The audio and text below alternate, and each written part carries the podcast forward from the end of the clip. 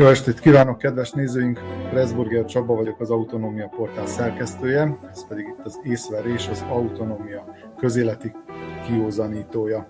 A mai műsorunkban a témák nagyon sokrétűek, mégis összefüggnek. Nagyjából úgy tudnám összefoglalni egy mondatban, hogy környezetféltés, munkásjogok és üzleti politikai érdekek a félperiférián, a félperiféria ország pedig ezúttal Szerbia. A Rio Tinto bányászati tevékenységéről, a Linglongban megnyilvánuló munkásjogokról és az utcán megnyilvánuló különféle célú tüntetésekről fogunk a ma esti műsorunkban beszélgetni vendégeimmel, akik remélem mindannyian itt vannak a stúdióban, de legalábbis akit látok, annak mondom a nevét. Bakos Petra író, fordító, egyetemi oktató. Szervusz Petra! Jó estét! Kovács Attila vállalkozó. Jó estét, sziasztok! És Juhász András újságírót várjuk még, remélem, hogy hamarosan itt lesz ő is. Kezdjük először a környezetvédelmi megközelítésből a Rio Tinto ügyjel. Ökológiai katasztrófa vagy gazdasági felvirágzást jelent a lítium bányászat megindulása Szerbiában. Igazából ez a két véglet, amely között vergődik az ország, mióta egyre komolyabb jelek mutatnak arra, hogy a szerbiai vezetés már valójában eldöntötte, hogy engedélyezi a Rio Tinto nevű multinacionális vállalatnak, hogy megkezdje az elektromos autógyártás egyik alapelemének számító úgynevezett jadarit, vagyis a lítium, nátrium, borszilikát bányászatát a nyugat-szerbiai Loznica környékén. Az nem kétséges, hogy a szóban forgó ásványi anyag iránt óriási a kereslet, az elektromos autók tömeggyártásának megindulásával. Ez egyértelművé vált, ám a Rio Tinto bányászati módszereiről elborzasztó információk és képsorok érkeznek, és hát azt is tudjuk, mennyire szokás Szerbiában ragaszkodni a törvények betűihez, a törvények betartásához, még ha azok akár jók is, különösen, hogyha környezetvédelemre vonatkozó előírásokról van szó.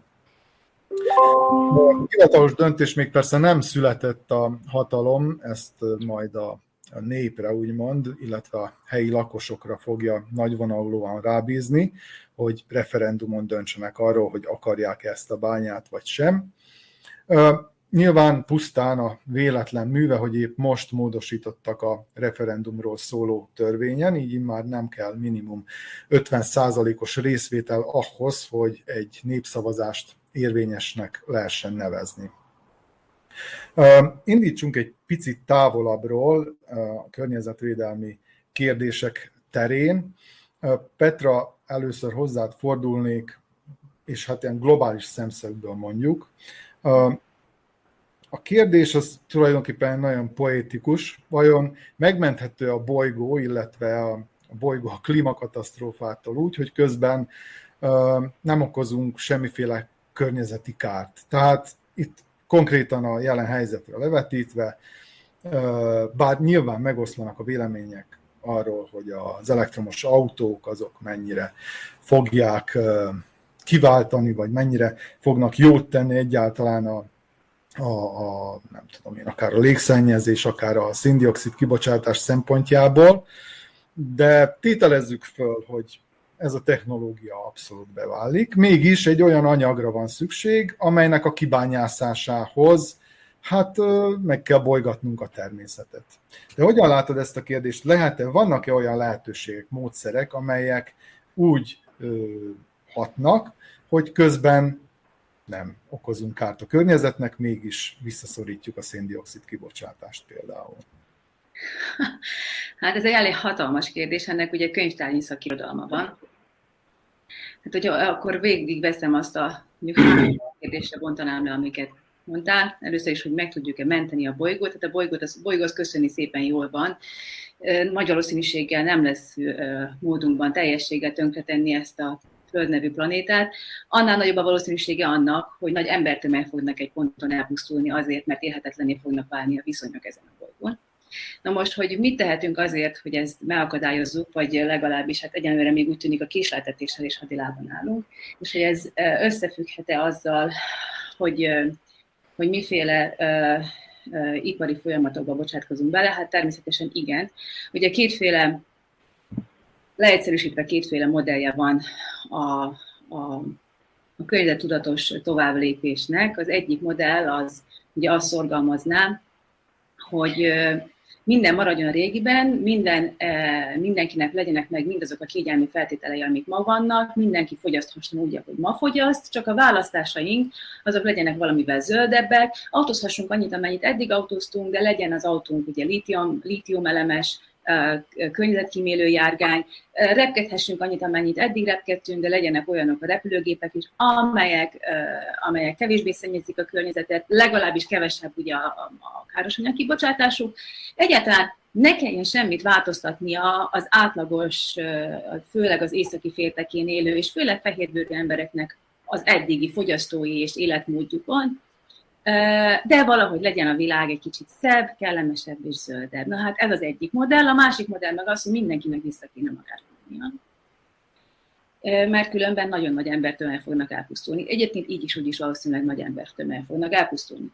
Na most a, a, Szerbia esete azért nagyon izgalmas, mert Szerbiában ugye mi szeretjük azt gondolni, hogy mi is az északi féltekén élő fehérbőrű emberek vagyunk, azaz, hogy nekünk kiárna az, ami úgy kiár általában az európai polgároknak, meg az észak-amerikai polgároknak, a tiszta környezet, a, a haladásnak az előfeltételei, a befektetett munkánkért a megtérülés, az, hogyha tanulmányokat folytatunk, akkor ennek úgy learadhatjuk a gyümölcsét, és így tovább. De nagyon nem ez a helyzet. Tehát ugye mi félperifériának mondják újabban Szerbiát, hát igazából mi már leszakadó félperiféria vagyunk, hát az a része a peremnek, ami már igazából lefelé És ez pontosan az a területe Európának és a világnak, amelyel azok a régiók, amelyek majd megengedhetik maguknak a tiszta levegőt, a tiszta vizet és a, a, a, a zöld környezeti feltételeket, nem foglalkoznak. Mivel, hogy a mi szutykunk az előfeltétele annak, hogy ők tisztán élhessenek. Uh-huh. Mennyire látod ezt le? Tehát, hogyha azt mondod, hogy ez a félperiféria már leszakadó félben van, és mondhatjuk lassan már perifériává válik, akkor mennyire látod ezt egy lejátszott játszmának, ami jelen pillanatban folyik, hogy ekkora tiltakozások vannak a, a litiumbánya megindítása ellen, ugyanakkor viszont hát úgymond már le van zsírozva a dolog, és akkora erők játszanak itt ebben a térben, hogy ellenük igazából pár száz, vagy akár százezres tömeg sem igazán tud majd semmit tenni. Azt gondolom, hogy egy pár százezres tömegnek azért lenne, hatá, lenne hatása. Na de van a realitásra egy félperiféria, vagy egy leszakadó félben félperifériás országban, hogy egy ekkora tömeg tiltakozzon például? Hmm. Jóslatokban nem szeretnék bocsátkozni. A személyes véleményem az, hogy régen volt a szerb Szerbiában akármelyik mozgalomnak ilyen jó szlogenje, mint ez, hogy Szerbia nézze Pravda, jó, hogy Szerbia nem eladó. Tehát körülbelül a Dostoye óta nem volt ilyen jó szlogenünk.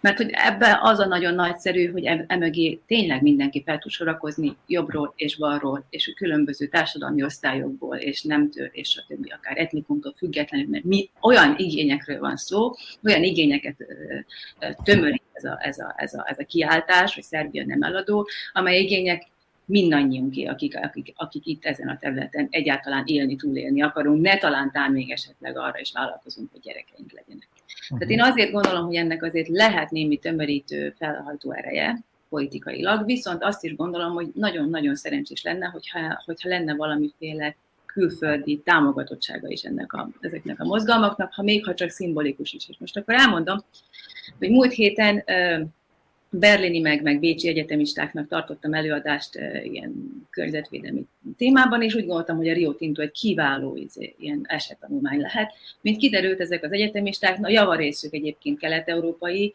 de köztük, de voltak nyugat-európaiak is köztük, és itt vannak, hát mondhatni a szomszédban, Bécsben, Berlinben, még egyáltalán nem hallottak a, a szerbiai Rio Tinto ügyéről, ugyanis nincsen egyelőre még szimbolikus tőkéje ennek a mozgalomnak, amely nyugaton megvillantható lenne.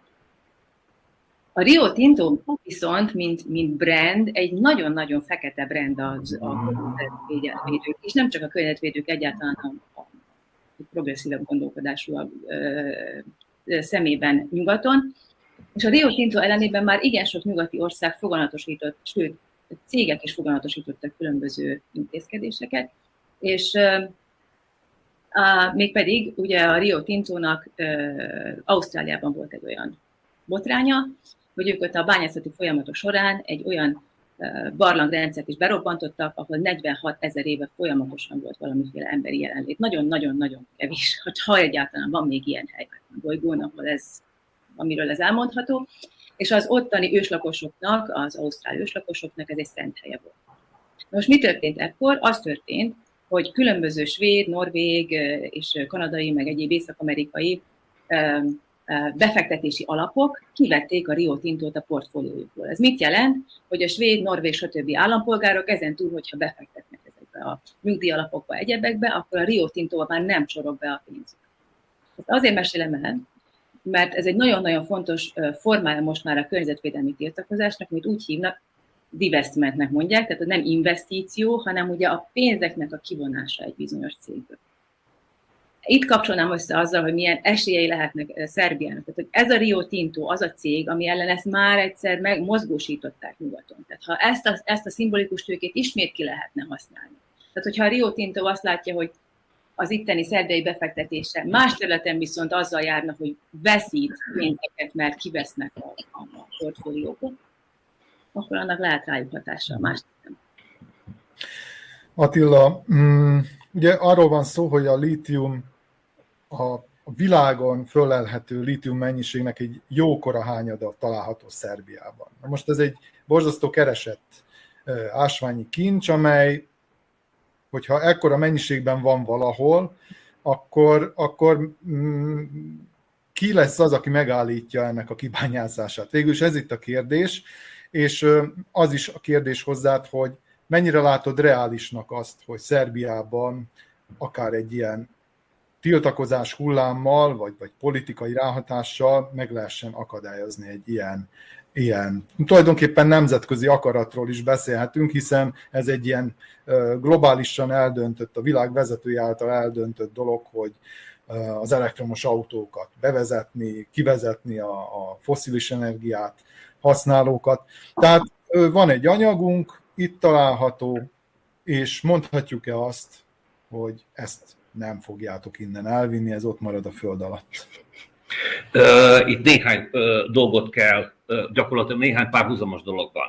Az egyik, ugye, hogy amikor azt mondjuk, és az inkább itt politikai történet, ugye nem mondjuk el Szerbiát, hát a naftagázt, a cementgyárat, csomó mindent már eladtunk, úgyhogy az a, az a történet kicsit sánti. Az, hogy mi beszélgetünk arról, hogy akarunk-e vagy sem lítiumot bányászni Szerbiában, az globális szempontból csak kis, kis országnak a, a éppen unatkozó emberének a, a története, tehát az odahatásunk arra, hogy bányászni fogják é vagy sem, az abszolút nem kérdés. Tetszik nekünk vagy sem. Az, ami eldöntendő, és egy tegnap előtt rögtem rá, hogy van egy olyan ismerősöm, aki az egész történetben nagyon aktívan benne van, ő nagyon egyértelműen közölte. Van A és B csapat. Konkrétan azt jelenti, hogy a most hatalmon levőknek van egy mérnök csapatuk, illetve abban az esetben, hogy az ellenzék győz, őnekik is úgy, ugyanúgy megvan a mérnöki szakmai csapatok. Kicsit ironikusan ő azt mondta, hogy nézd, az egész attól függ, attól függ hogy kinek megy a fél százalék. Uh-huh. Ja, tehát itt csak erről van szó, tehát a, a litium az sokkal kevésbé úgymond kényelmetlen, mint mondjuk a kobalt, amivel ugye igazán nem foglalkoznak az, hogy, hogy egy, hogy kiskorúgyereket dolgoztatnak ö, ahhoz, hogy, hogy milyen komoly gondjaik vannak, tehát hogy olyan, annyira betegszenek, hogy gyakorlatilag meg is halnak, azzal ugye mi fehér emberek szégyen, szégyen de nem foglalkozunk és akkor próbálunk valamit megcsinálni. A másik paralel történet, meg azt látom, hogy az ellenzék itt gyakorlatilag bős nagymarost akar csinálni, csak valahogy már a kezdettől kicsit félre sikerült az egész. Tehát amikor szombaton azért tiltakoztak, hogy mit tudom én, mi minden nem legyen, láttam, hogy egy pillanatban megjelent a, a mini vízerőművek elleni történet is, aztán másnap meg, meg azt mondták, hogy a piszkos levegő ellen tüntetünk, tehát következetesek kell lenni. Az, amit én látok reálisan, ugye a gazdasági vetületben, hogy valamit muszáj lesz feláldozni. A litium az, az, az szinte száz százalék biztos, hogy lesz. Most az a kérdés, hogy Szerbia mennyire jól tudja magát pozícionálni, mert gyakorlatilag ez lesz az új nafta. A naftás országban meg láttuk, hogy mi történt, hogyha, hogyha nem akartak hallgatni a globális trendekre, vonalakra, hogy milyen szinten megóvták a demokráciát, és minden egyebek is állnak. Uh-huh. András, szerinted nem volna célszerűbb mondjuk a, a totális ö, ellenszegülés, tehát az a Mársi Srbie típusú ö, szlogen helyett mondjuk a teljes átláthatóságot követelni. Tehát azt, hogy, hogy valóban ez a cég hát mindenféle előírást betartva végezze azt a tevékenységét, amelyet végez, és ugyanakkor meg például a bányászati jogokat azt ne úgy adjuk el neki, ahogy mondjuk a NISZ esetében eladtuk az mm. orosz Gazpromnak, és mondhatnánk még hasonló dolgokat. Tehát te mit gondolsz erről, hogyha realistán állsz hozzá mm. ehhez a kérdéshez, mi volna az, ami legcélszerűbb ebben a kérdésben? Hozzáállás. Azt, azt hiszem, hogy ha realistaként állok hozzá ehhez a kérdéshez, akkor azt kell mondjam, hogy nem lenne célszerű az átláthatóságot követelni, mivel hogy, mivel, hogy a Szerbiának a politikai gazdaságtani modellje, ami kialakult ugye mondjuk 89-től, vagy még szigorúbban 2000-től a mai napig, az, az olyan, az olyan hogy, hogy nagyban megköveteli, hogy eladjuk a természeti kincseinket, és hogy eladjuk a, és hogy olcsón eladjuk a, a, a munkaerőnket. Erre számos példa van, máskor is beszéltünk már ezekről a példákról, ezt nem, nem mostan nem mélyíteném. Tehát szerintem, szerintem meglehetősen jó ez a mozgalom, amely a mostan a Rio, Rio Tinto körül alakul és, és gyarapodik, azért, mert szerintem hoz egy valamit, ami nagyon fontos, és ami hiányzik az ellenzéki politizálásban, egy jó ideje Szerbiában, és az az, hogy fontos, hogy fontos politikai kérdésekre fektessük a hangsúlyt. Tehát az ellenzék itt már túl hosszú ideje lényegében csak arra fókuszált, hogy a probléma az a szerb haladópárt, a probléma az Alexander Vucic, az Alexander Vucic korrupció, és ugye a megoldás az az, hogy Vucic ne legyen többé hatalmon. Ez nem egy, nem egy potens, nem egy hatékony politizálás, és szerintem ez a mozgalom Rio Tinto körül egy pozitív, pozitív és energiát hoz, energiát hoz a szervé politikába, és talán számíthatunk arra, hogy ennek a mozgalomnak lesznek hosszabb távon politikai jelentős következményei. Már mostan láthatjuk azt, hogy a környezetvédelmi kérdés a Rio Tintónak, mint egy nagy cégnek a kérdése, egy olyan kérdés, amely tudja mozgósítani azokat, a, azokat az embereket, akik egyébként nem szavaznak Szerbián, és szerintem ez nagyon fontos. Ez az, amit az itteni hagyományos ellenzék nem tud csinálni. Uh-huh. Igen, az világos, hogy uh, nyilván könnyebben artikulálható az, hogy azt mondod, hogy tűnés innen, és uh, abszolút semmiféle kompromisszum nem jöhet uh, létre. Ugyanakkor a globális folyamatok mégiscsak azt sugalják, hogy itt itt akár még polgárháborúvá is fajulhatnak a dolgok, hogyha, hogyha túlságosan messzire megyünk ezen az úton. Attila jelentkezik, mondjad.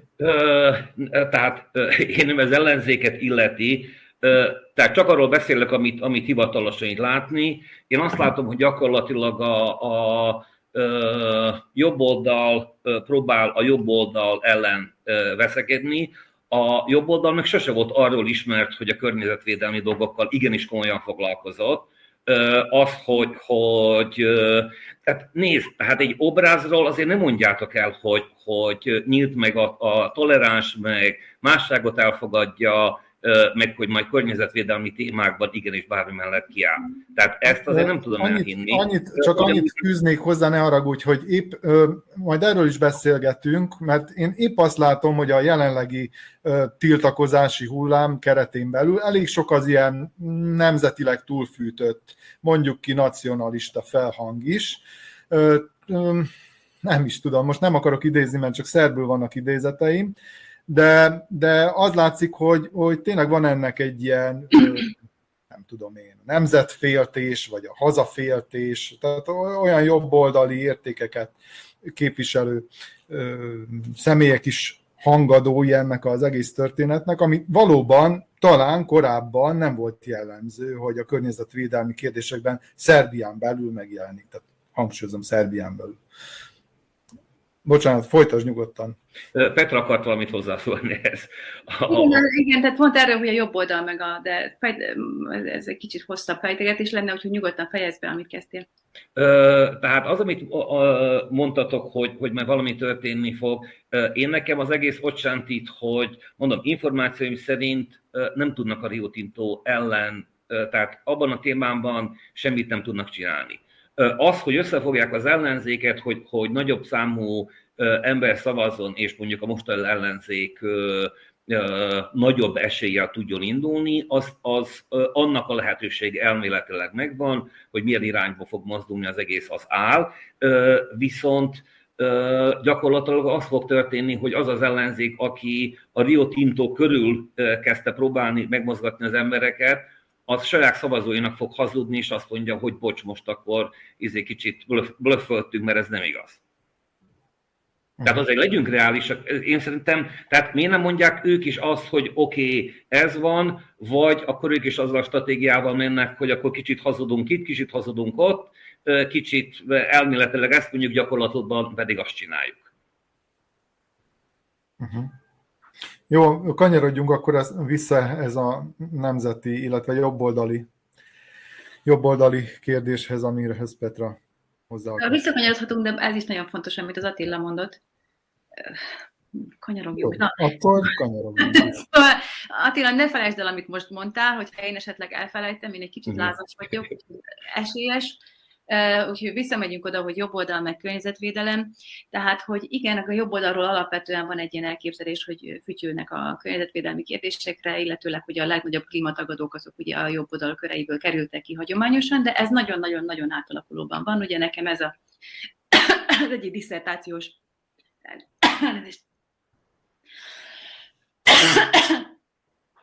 Szóval ez nem biztos, hogy jó, akkor Attila. tehát én, én értem az ügyletet, és értem az, az alapötletét az egésznek. Csak ugye a gazdaságban az történik, hogy vannak lehetőségek, tehát megvan, hogy mi az, ami kivitelezhető, mi, ami valós. Azt, hogy nekünk személyesen mennyire tetszik valami,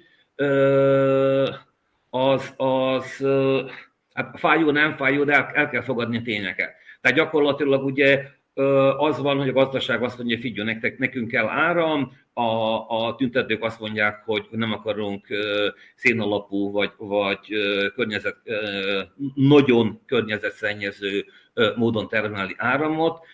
Ez is tény, viszont ki kell találni egy konkrét megoldást, ki kell valamit találni.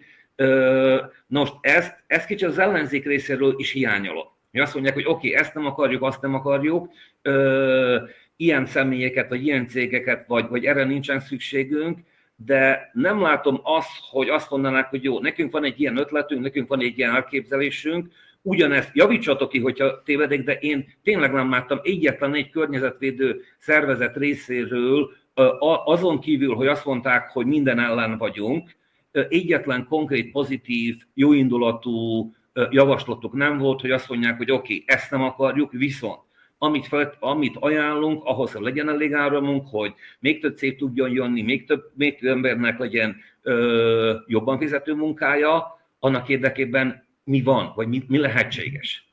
Mert így csak kontrázni, oké, okay, jó, meg az ellenzék azt csinálja, de, de gazdasági szempontból kicsit elég gyenge lábukon áll az egész. Uh-huh. Petra, kívánod folytatni? Mondjad. Nincs hangod most, de majd mindjárt lesz. Kellemetlen volt. Um, jó, tehát akkor erre az, azt, azt szeretném mondani, amit, amit Attila mondott. Egyrészt én nem vagyok benne annyira biztos, hogy tovább kéne lihegni ezen, hogy ide még mennyi cég jöjjön. Engem őszintén szóval, mint szerbiai polgárt, mint kelet-európai polgárt eléggé bosszant ez a, ez a narratíva, amit a Vucic kormány kidolgozott, hogy mi itt térden, nem hogy térden csúszva, hanem üvegcserépen térdelünk azért, hogy ide jöjjönek a külföldi befektetők mintha nem lennének szerbiai kezdeményezések, mintha nem lennének szerbiai cégek, amelyeket meg lehetne támogatni. Na jó, de ez egy másik műsornak a témája lenne. Viszont abban igaza van, abban egyetértek Attilával, hogy, hogy valóban nagyon kicsi az esélye annak, hogy egy ilyen, ilyen értékes nyersanyagnak a kitermelését egy ilyen kicsi ország megállíthatja megállíthassa. Viszont nagyon fontos azt is tudnunk, hogy ha ez a nyersanyag nem a szerbiai hegyek alatt lenne, hanem teszem azt a franciaországi, nem tudom én, a Dordogynak a hegyei alatt, akkor egész biztosan Franciaország nem 4%-ot kapna mindössze abból a, a, a kitermelt haszonból, hanem valami sokkal többet, és hogy egy, egy, egy, egy egész másféle viszonyulás lenne a termelési folyamat kidolgozásához, a környezetvédelmi feltételeknek a megalapozásához, a, a munkavédelemhez, és így tovább. Tehát Na mondjuk, igen, ebben, ebben a kérdésben mondjuk konkrétan a lítiumbányászat esetében azt gondolom, hogy ez teljesen releváns, amit mondasz, tehát itt Szerbia szerintem van olyan helyzetben, hogy azt mondja, hogy mit tudom én, 20 százalék, 30 százalék, nem tudom meg. És én ehhez képest azt olvasom, hogy 4 százalék, ami, ami nevetségesen siral. Ami viszont miről szól, András? Szerinted ez, ez, ez korrupcióról szól? Mert, mert mondjuk ebben a történetben azt gondolom, hogy Szerbiának van olyan alkupozíciója, hogy azt mondja, hogy bocsi, itt van nekünk ez a lítium, úgyhogy akkor bányázhatjátok ki, hogyha ebből busás haszna van az országnak. Ugye a korrupció pedig akkor jön be, hogyha azt látjuk, hogy 2-3-4 százalékért odaadják nekik, ami valószínűleg ilyen magánzsebekbe tett pénzekről szól. Tehát, hogy mondjuk például akár ugye láttunk ilyen elrettentő, elrettentő képsorokat mostanában a Linglong gumigyáról, nagybereskereknél, ott is, hát ott, ott, ott talán más a helyzet olyan szempontból, hogy amikor egy úgymond zöldmezős beruházást próbál Szerbia egy külföldi cégen keresztül Szerbiában megteremteni, akkor ott hát mindenfélét ígér, olcsó munkaerőt, nem tudom én, a területet, ingyen, stb. stb.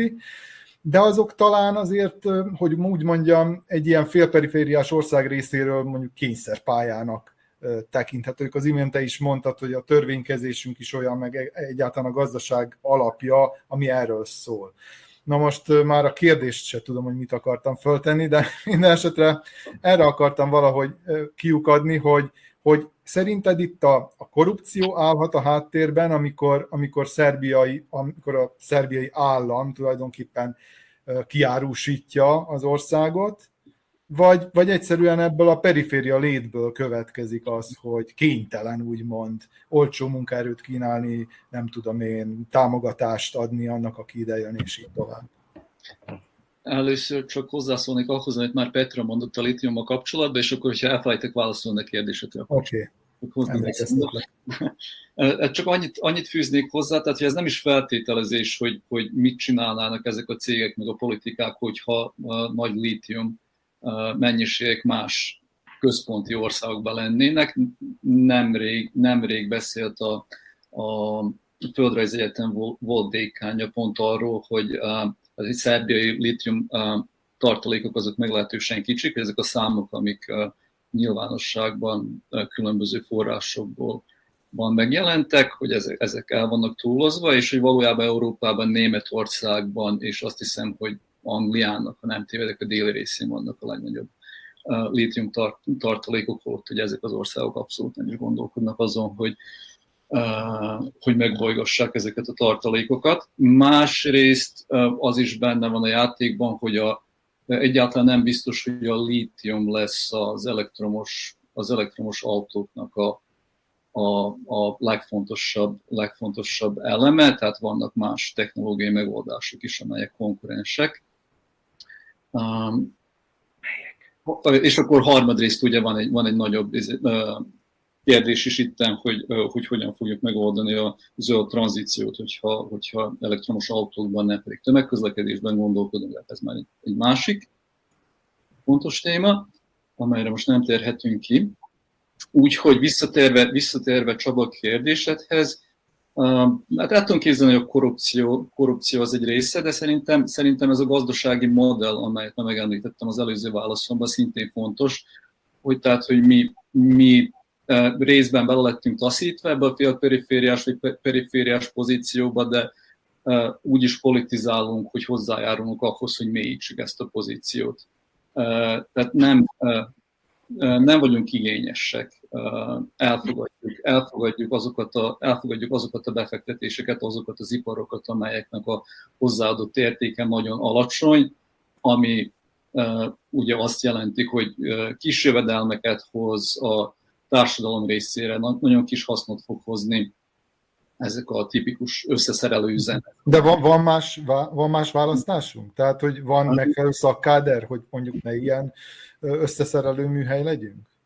Hát pillanatnyilag nem tudom, hogy van-e, biztos, hogy volt, mivel hogy a szakembereinkre világszerte nagy szükség volt, meg továbbra is van, tehát hogy még a jelenlegi iskoláztatási rendszerünk is olyan szakembereket termel, akik ugye könnyen találnak munkát Németországban, vagy Svédországban, vagy Svájcban, vagy Amerikában, tehát, tehát szerintem továbbra se vagyunk egy intéz, intézményesen lebutó társadalom világi színvonalban, és azért el tudom képzelni, hogy, hogy folytathatnánk másmilyen politikát, lehetnénk igényesebbek, nem pedig ilyen befektetésekre tehát, hogy nem szükségszerű, hogy ilyen befektetésekre fókuszáljunk, amelyekre fókuszálunk, és akkor a Rio Tinto esetében, tehát el tudom képzelni azt, hogy ugye, hogy ez a cég az látja a lehetőséget, hogy Szerbia az egy olyan állam, ahol nagyon gyorsan egy nagyon nagy mennyiségű litiumot tud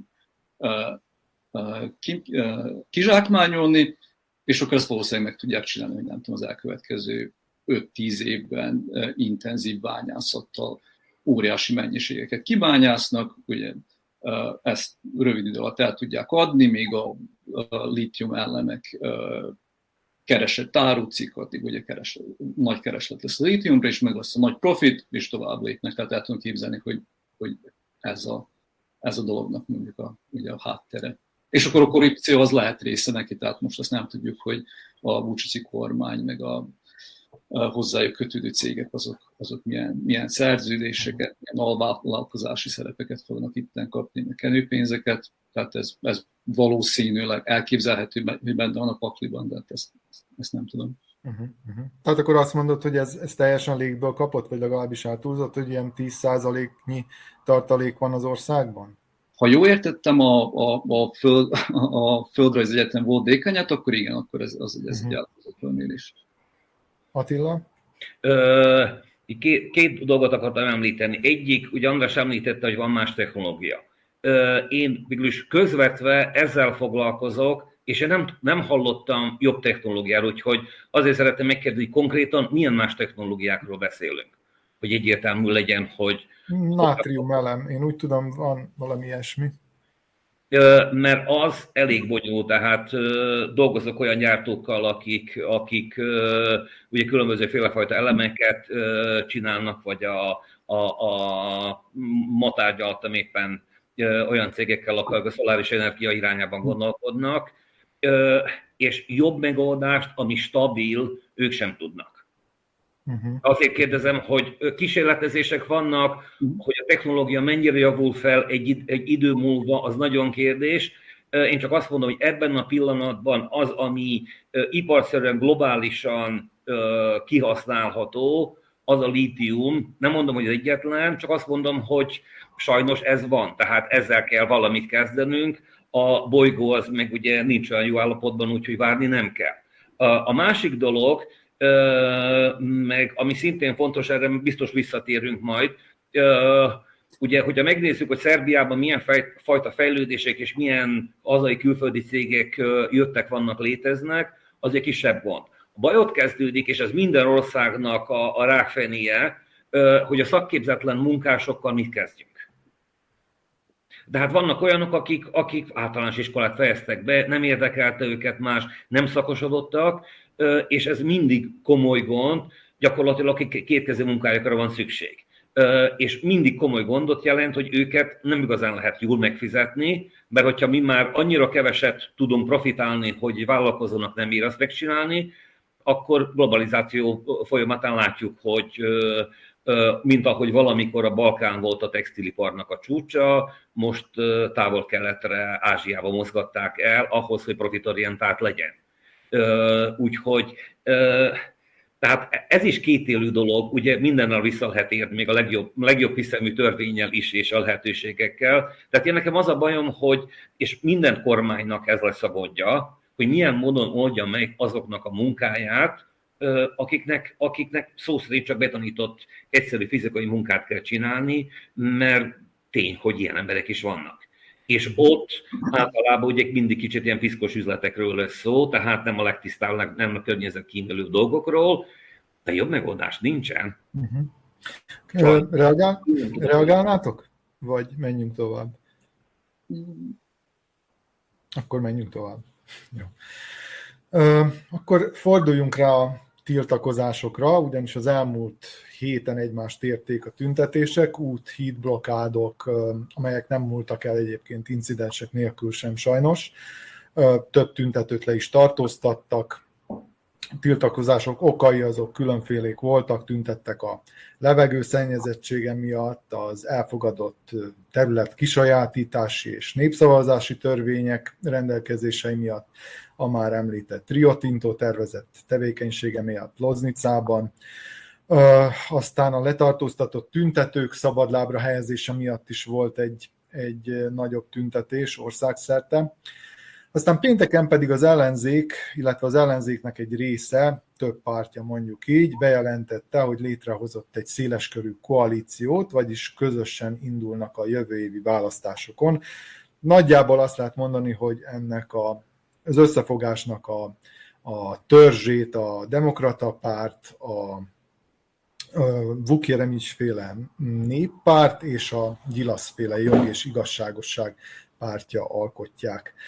A kérdésem az volna hozzátok, hogy vajon képes lesz-e politikailag artikulálódni és végül célt érni ez a sokféle követelés, amely most itt az utcákon megjelent, és utána majd beszéljünk arról is, hogy, hogy milyen szerepe van, illetve kellene, hogy legyen egyáltalán bármilyen szerepe a jelenlegi ellenzéki pártoknak abban, hogy részt vegyenek a, a civilek által kezdeményezett tiltakozásokon.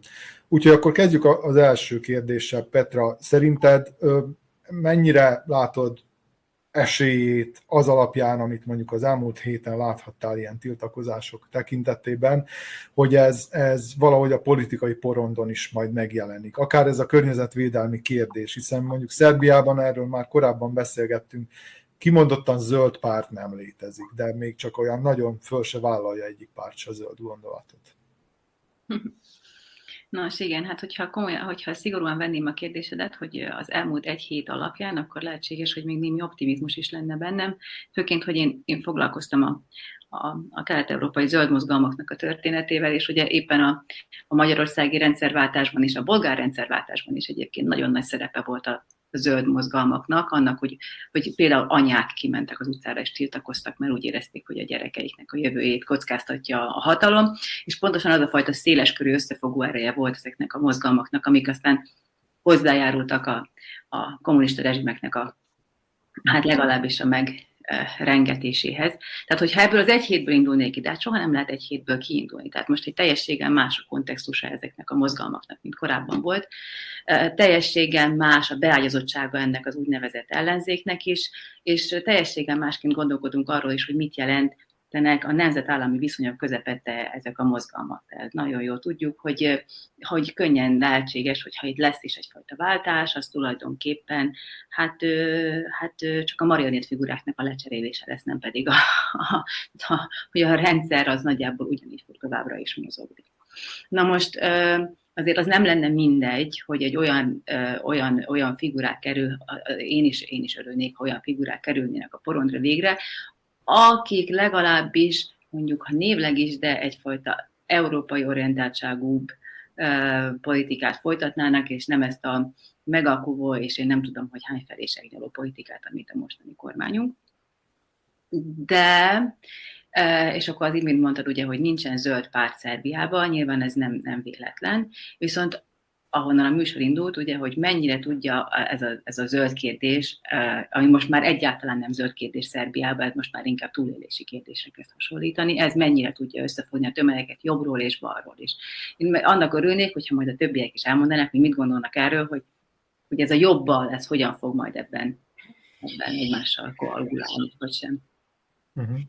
Hát minden esetre a tüntetéseken azért elég furcsa jelenetek is voltak, tehát kiabáltak ott olyasmit is, hogy usztase, usztase például, amit mondjuk én nem úgy értelmeztem, hogy fölkeltünk, vagy fölkeltek, fölkeltek, hanem egészen másként. De ezt kiabálták. Válaszoljatok akkor talán erre a kérdésre, amit a Petra is föltett a jobbal ügy. Mondjad Attila. Várj, Tehát én a Demokrata Párt és a lengyel platform, a Pelszka között nagyon sok hasonlatot látok. Lengyelországban ugye öt évet éltem, és, és ott láttam, hogy mi történt. Tehát ők is próbáltak kicsit balra, kicsit jobbra, kicsit közép, kicsit minden irányba menni, és, és így csúsztak szét nagyon. Ez a három párt, amelyeket említették, gyakorlatilag a, a, a ez kicsit viccesen, egy ismerősöm azt mondta, hogy a, a demokrata párt posztmodern lett, mert gyakorlatilag itt dekonstrukcióról van, van szó. Lízben, Lengyelországban hasonló helyzet volt. Ígértek fűtfát, demokratákhoz nagyon hasonló pár, volt néhány jó ötletlük, volt néhány jó emberük, nyolc évig gyakorlatilag nem csináltak semmit. Utána, amikor a nagyon konzervatív párcsoportok kerültek hatalomra, még mindig ott vannak, és mindig elég erősek, és egy csomó nemek egyenjogúság abortusszal kapcsolatos törvények miatt a civilek kezdtek, indítottak egy rakás kezdeményezést, és az történt, hogy a, a, annak a PO-nak a PO nevű, tehát a Forma Bivateszka polgári ö, ö, platform, ö, Bártnak egyik képviselője, egy, egy hölgy szeretett volna szólni a, hát volt ott olyan bő tizen néhány ezer tömeg, azt kezdték kiabálni, hogy az sem lát, az sem lát, 8 év, 8 év, utalva arra, hogy ők 8 évig hatalmon voltak, az, amit a hölgy mondott, hogy ezt kéne csinálni, ő neki 8 éven keresztül megvolt a lehetőségük, és megvolt az esélyük ezt megcsinálni.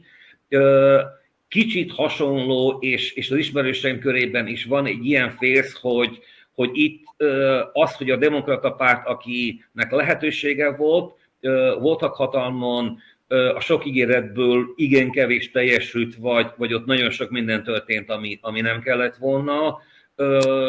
Nem biztos, hogy, hogy a legjobb megoldás arra, hogy összefogjon valakit. Az, hogy a, a civil kezdeményezésnek indult ökotörténet, amit Petra is említett, gyakorlatilag a bős nagybarosról van szó, ez kicsit kicsit átgondolatlanul, hogyha lengyel példával élek, akkor, akkor hát kicsit, hogy is mondja, finoman, hülyeséget csináltak maguknak, mert, mert nem biztos, hogy, hogy mindenki elfelejti azt, amit tettek, azaz nem tettek, és minden, mindennek ellenére, vagy mindennek mellett ugyanolyan lelkesen fogja őket támogatni, és egy elég furcsa csoportosulásra fog, fog szavazni, ami nekem külön gond, igen, tehát mindenki elítéli Marinika Tepics említését, mint, mint románt, viszont amit én láttam, hogy miek közül a patriárkát utálják, Koszovó minden irányban volt, az a szerbséget beszéltek, meg hogy, hogy szerb polgárokat említettek, nem Szerbiát, mint országot. Tehát gyakorlatilag a kisebbségek, vagy bárki más úgy nem igazán említették. Tehát az a baj, hogy egy nagyon-nagyon jobboldali felhang ütötte már fel fejét, és ezért csóválták sokan a fejüket, hogy hoppá, ez így lehet, hogy nem lesz a legjobb megoldás. És ilyen, ilyen ezeknek teret adva gyakorlatilag hát szemén köpik, köpik saját magukat, azt az ötletet, amit, aminek az alapkövét lehet, hogy jól lefektették, csak hát nagyon félre sikerült ilyesmi e, ezek miatt. Uh-huh. Igen, hát állandóan felvetődik az a kérdés, hogy vajon hogyan lehet leváltani az ellenzéket, mert Magyarországon is ugye ez kvázi megtörtént, aztán ezt nagyon sokan vitatják, és mire elég ez, a, ez az összefogás, amit láttunk? Most ez, a, ez az úgymond széles platform, András szerinted, tehát az, amit láthattunk pénteken, amit bejelentettek, segíthet-e abban, hogy az elmúlt nyolc évnek vége legyen, vagy bármiféle esélye van-e, hogy, egyáltalán labdába rúgja, még ha nem is győz, de hogy valamilyen erő legyen? Hát először én azt mondanám, hogy számomra ez az összefogás, amelyről mostan beszélünk, annyira politikailag nem érdekes lát, van egy másik összefogás is, legalábbis lehetséges, hogy összefogást tesz belőle, ami talán nekem számomra érdekesebb politikailag, de ami ezt az összefogást illeti, tehát az ilyen DOSZ párt az összefogását illeti, számomra az érdekes, hogy milyen eredményeket fognak elérni ezeken a választásokon. Azért, mert azt hiszem, hogy nagyon régóta nem volt az ellenzék, tehát ez a DS, GILAS, stb. ellenzék, olyan, pozí- olyan jó pozícióban, mint amilyen pozícióban lesz ezeken a választásokon. Ezt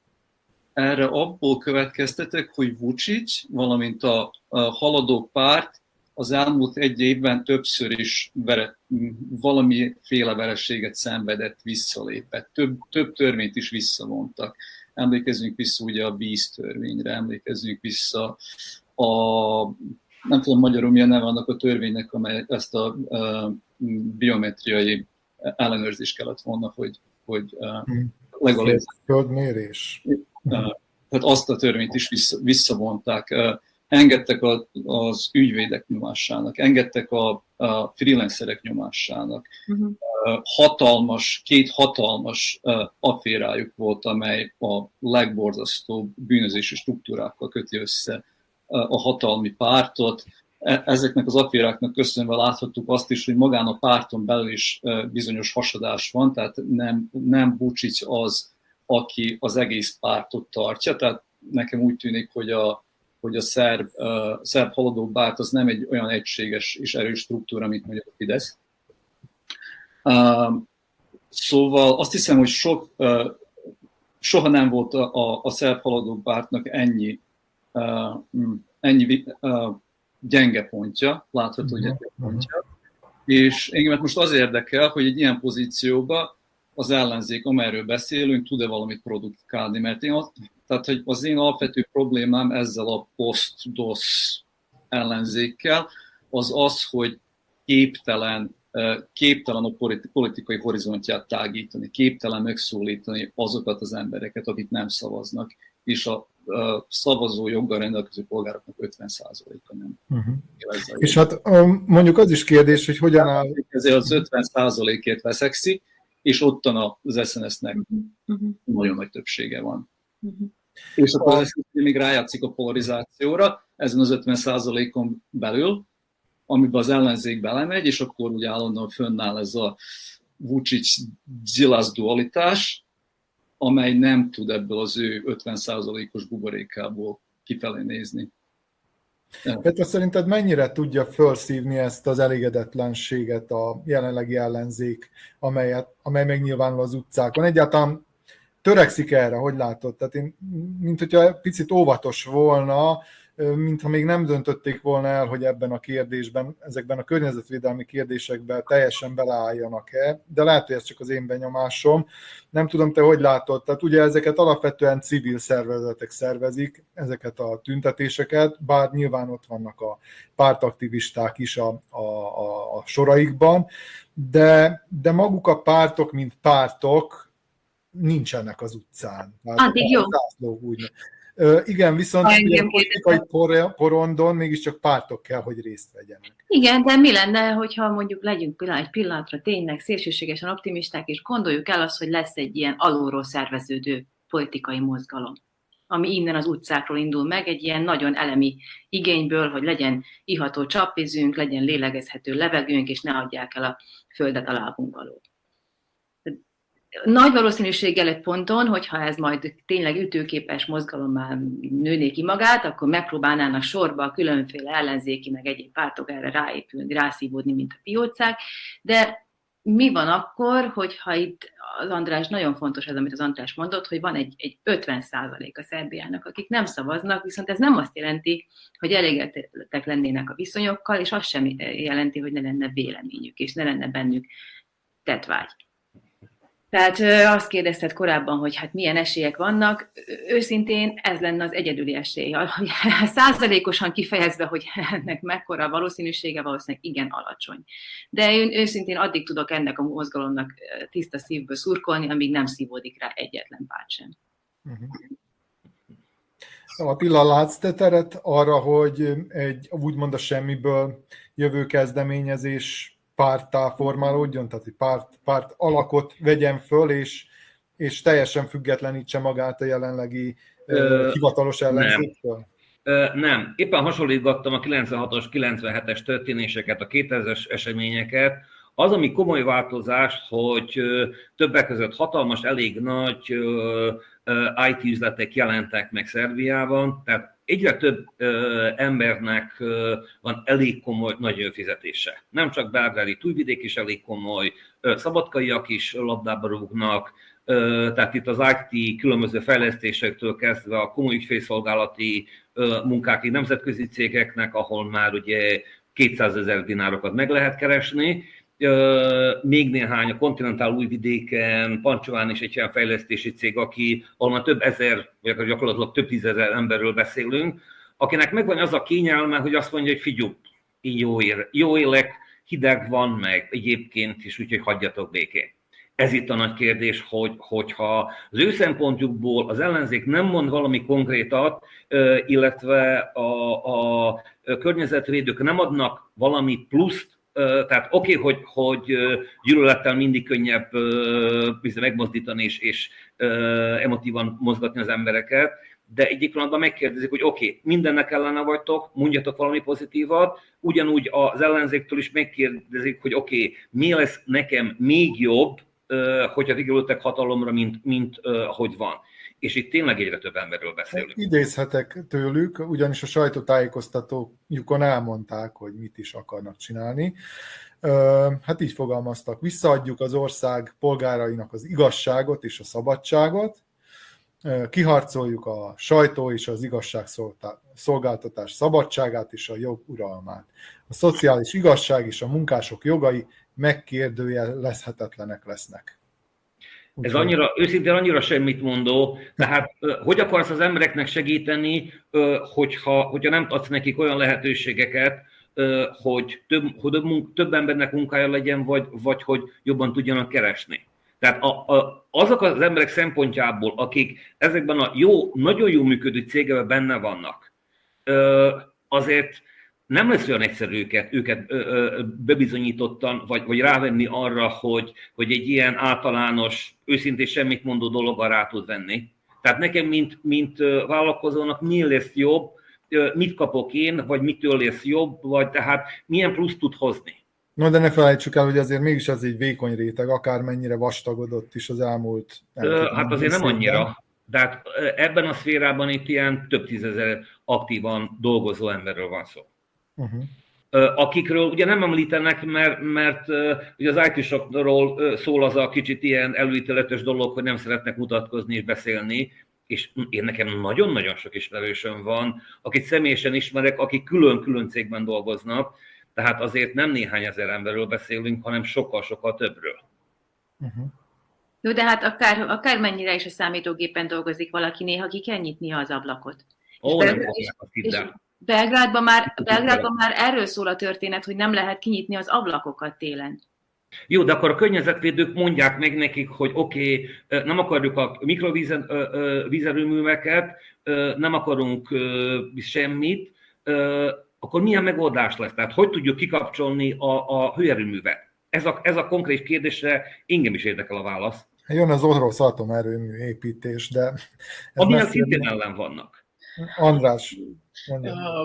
Hát azt akartam csak, csak kommentelni, hogy, tehát, hogy még, mégse nem, nem ott tartunk, hogy egy semmiből kell, hogy keletkezzen egy új párt, hogy valami szubstanciális történjen az ellenzéki szintéren, tehát vannak, vannak aktív mozgalmak, környezetvédelmi és más mozgalmak, és vannak aktív kezdeményezések, amelyek már lényegében úgy működnek, mint politikai pártok, csak formálisan nincsenek úgy regisztrálva, mert ez egy nagyon drága folyamat, ilyen például ugye a Nedávim a Belgrád, Belgrádban, mhm. és ezért is nem egyeznék többek között azzal, hogy nincsen zöld párt Szerbiában, tehát hogyha elolvassátok a Nedávim a Belgrádnak a, a mhm. programát, akkor itt talán láthatjátok a, a lényeges zöld politikának a, a, a, a jeleit.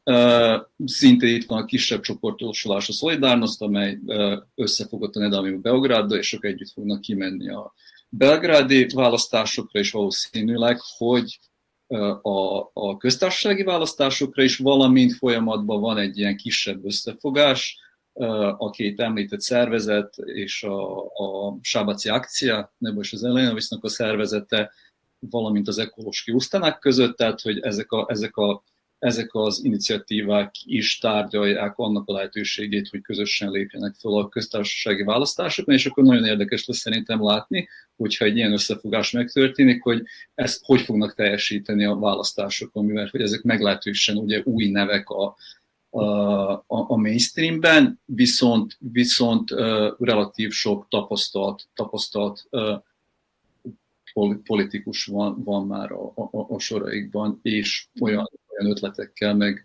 megoldásokkal állhatnak a szavazók elő, amelyekkel, amelyekkel nem rendelkeznek a, a, a mai mainstream ellenzéki pártok. Uh-huh.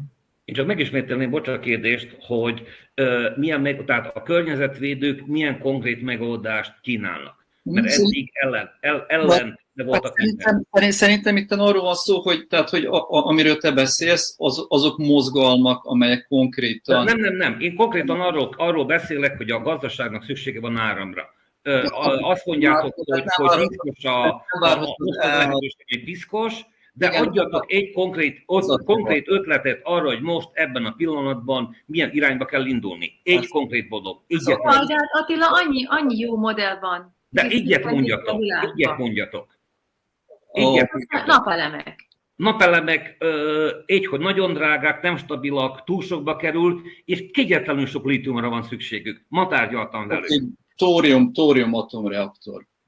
Tehát, Ami hogy szintén voltak. Tehát, tehát, hogy most így dobáló Miért nem terjedtek el ezek? Az a fontos, csak arra térnék ki, tehát, hogy, hogy én úgy érzem, hogy ha jó értettelek, te, te a mozgalmaktól, a szerbiai látható ökológiai mozgalmaktól várod el, hogy megoldást kínáljanak, tehát ugye ez, ez ellentmondásos, mert ezek olyan mozgalmak, amelyek egy bizonyos... De, de miért nem tud megoldást kínálni? Tehát akkor olyan, mint a dulcás gyerek, akinek semmi nem tetszik. De nem arra szerveződött. Ja, nem az ő dolguk, hogy megoldást kínáljanak de hogyha már azt mondják, hogy, hogy valami nem tetszik, akkor mi más tudunk csinálni? Mert akkor én nek, addig én nekem gazdasági szempontból ő csak egy gyurcás gyerek, akinek semmi nem tetszik. De azért te is ismered más, tehát nem minden országban éppen ennyire mocskos a helyzet, mint mi nálunk, szó szerint mocskos, és most nem a politikai viszonyokra gondolok, hanem a, a, a környezeti viszonyokra. Hát, hogy van azért annyiféle jó modell. Induljunk el, hogyha három falut, három lepusztult falut tönkre kell tenni azért, és a helyi ökoszisztémát tönkretenni,